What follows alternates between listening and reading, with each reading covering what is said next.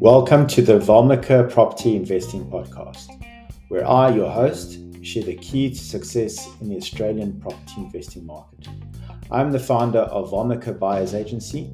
You can find us at vulmicaproperty.com. The contents of this podcast are the personal opinion of your host and are intended for entertainment purposes only. Any financial advice must be obtained from your trusted financial advisor or a qualified professional.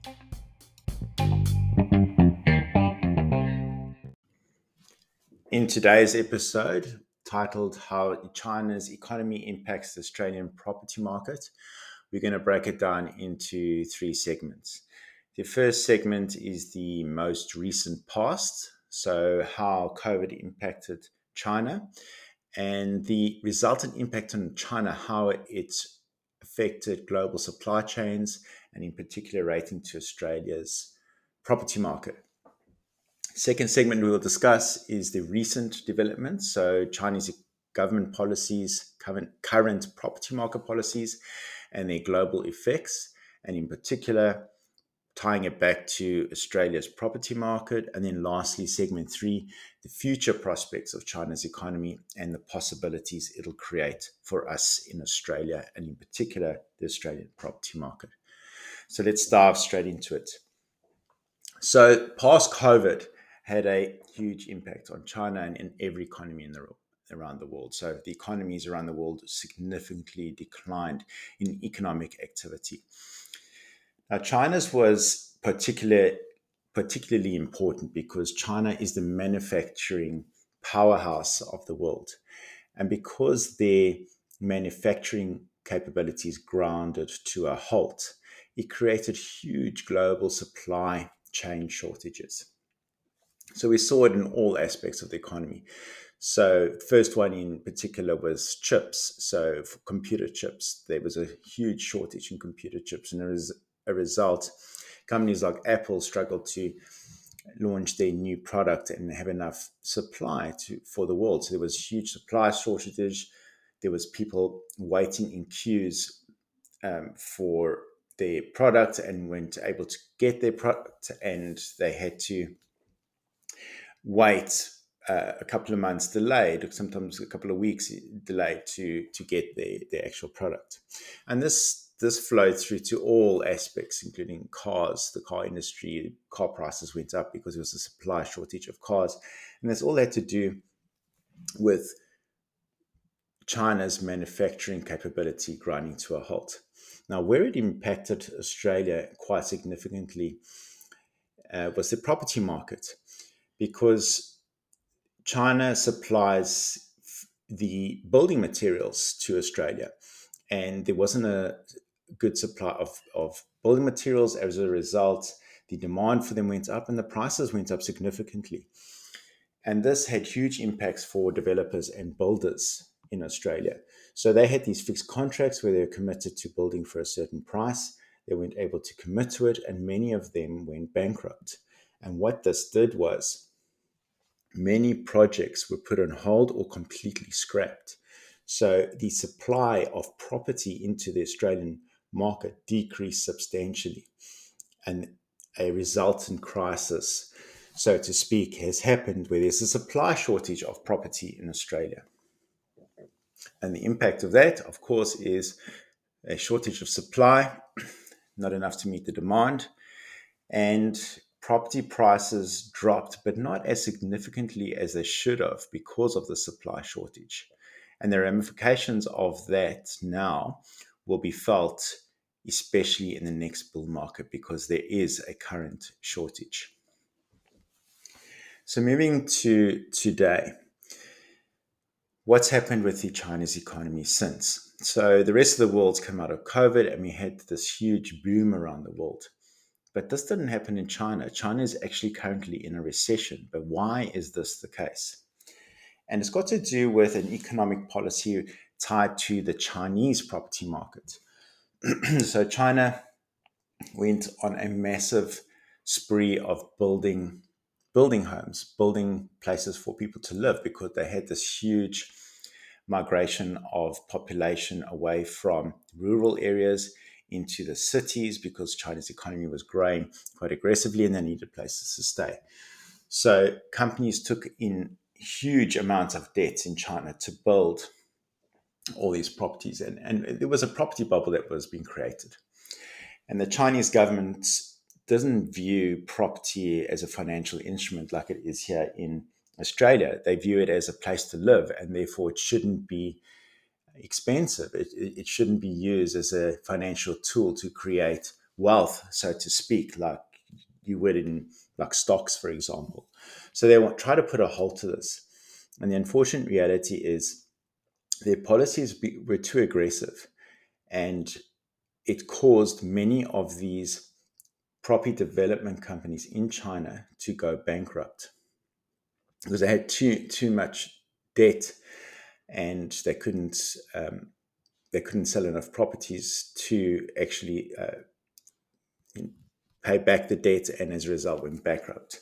And this had a huge huge impact on the chinese economy because many people had placed deposits for their homes and because these companies were going bankrupt, they couldn't finish the homes and they couldn't pay back their deposits because they had no money to pay back the deposits. And it caused a huge amount of consumer sentiment dropping off the cliff. So there, there was literally no consumer confidence in the economy. So, on the back of that, consumers stopped spending in all categories uh, across the economic sector, and it caused a huge slowdown in China, and that's currently what's happening.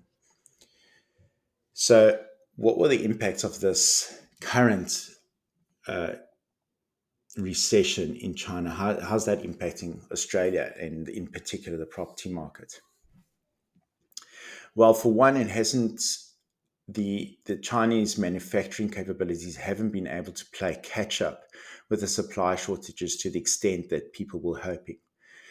And the reason for this is because economic sentiment is down and consumer sentiment is down, companies are not investing in China. And because of that, they're not investing in more capabilities to manufacture. So the supply shortage of building materials hasn't caught up, so to speak, with the backlog as much as people were expecting. So building materials are still pretty high. So that's one impact. And obviously the impact of that is flows through to you know Australia, less people wanting to build because it's too expensive, etc. So it's not helping the supply shortage. Number two is Australia is the export um, engine, so to speak, of the world because we're very fortunate to have all these um, raw materials, so iron ore, coal, etc. And because of China being in a recession, there, there is less opportunity for Australian companies to export their raw materials. And as a result, China, uh, Australia's economy doesn't isn't making as much money as it could. So there's an economic potential economic slowdown on the back of it. So that's one way it affects Australia's economy. Secondly, because the demand for our goods is waning, it means that there's less demand for Australian dollar because they need to purchase Australian dollars to purchase our product. So they're not purchasing Australian dollars, which means Australian dollar is weakening. And the impact of a weaker Australian dollar is we get inflationary pressures on the back of it. But why would we get inflationary pressures on the back of a weaker Australian dollar? It's got to do with price of oil. So oil is priced in US dollars. Most raw materials are priced in US dollars. And because our Australian dollar is weaker, it means the cost of energy is increasing. So, in particular, um, fuel prices, diesel prices, etc. And that is inflationary. So, the impact of Australia's recession is it can slow down our economy and cause inflationary pressures in our economy, which means uh, higher interest rates for longer and high interest rates is is negative for property prices. Having said that, it's all in balance. So, because there's a supply shortage in Australia and because there's this huge migration that's um, playing catch up in Australia, the demand for property is still high, which is why you're still seeing uh, properties prices increasing currently on the back of that. So, moving on to the last segment, and that's the future prospects for China's economy and the possibilities and opportunity it's going to create for Australia. And this is the exciting part. So, because China is in this recession, the Chinese government is stimulating the economy. So, you would have heard in the press that they've cut interest rates twice. Obviously, their interest rate regime is a little bit different to Australia's. They target different parts of the interest rate curve when they cut interest rates. And in particular, they are targeting the shorter end of the curve where they've been cutting interest rates. There's a lot of speculation of fiscal stimulus that's going to happen in China as well to stimulate their economy.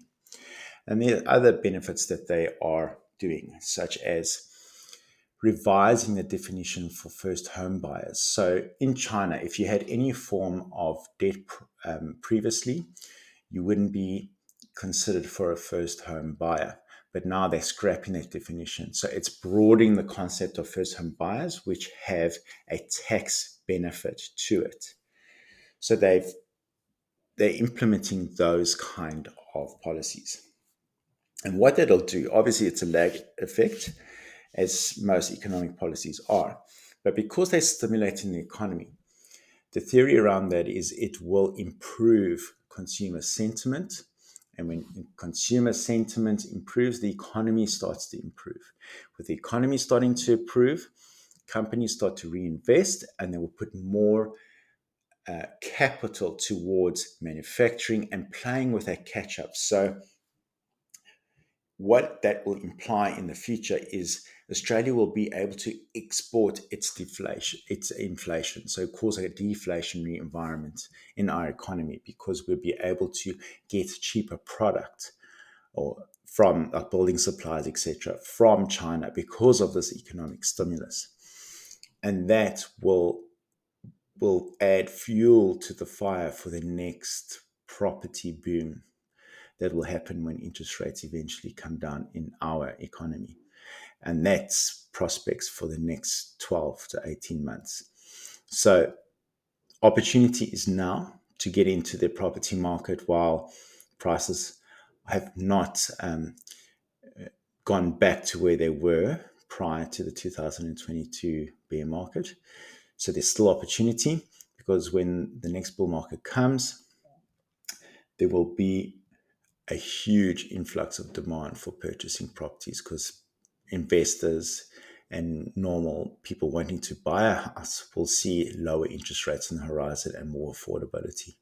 And with China's deflationary impact for building supplies, um, it should have a positive, positive result for the increase in supply and rejuvenation of our building sector in Australia.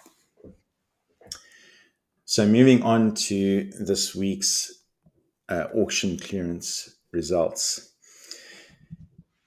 New South Wales, good, good clearance again for this week, a 73% clearance rate, with Sydney at just below 75%. Victoria clearing at 69%, so slightly under the 70% level, with Melbourne also slightly under 70%.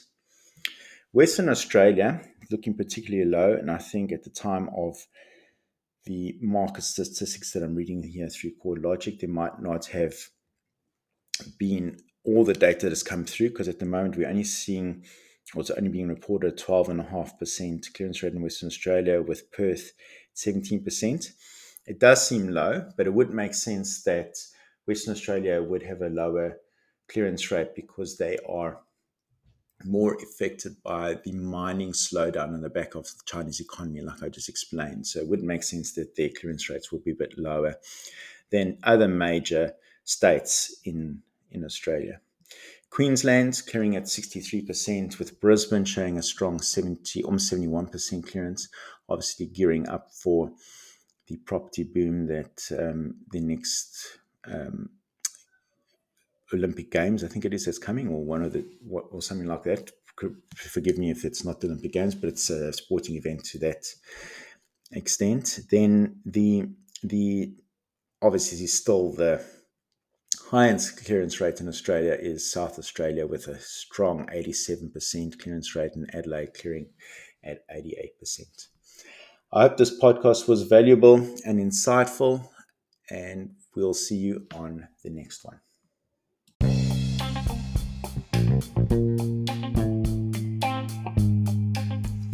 Thank you for joining me on this episode of the Valmica Property Investing Podcast. I hope you found our discussion insightful and empowering. If you're interested in finding out more about our services at Valmica Buyers Agency, visit our website at valmicaproperty.com. There you'll discover how we can assist you in making informed decisions and achieving your property goals. See you on the next episode.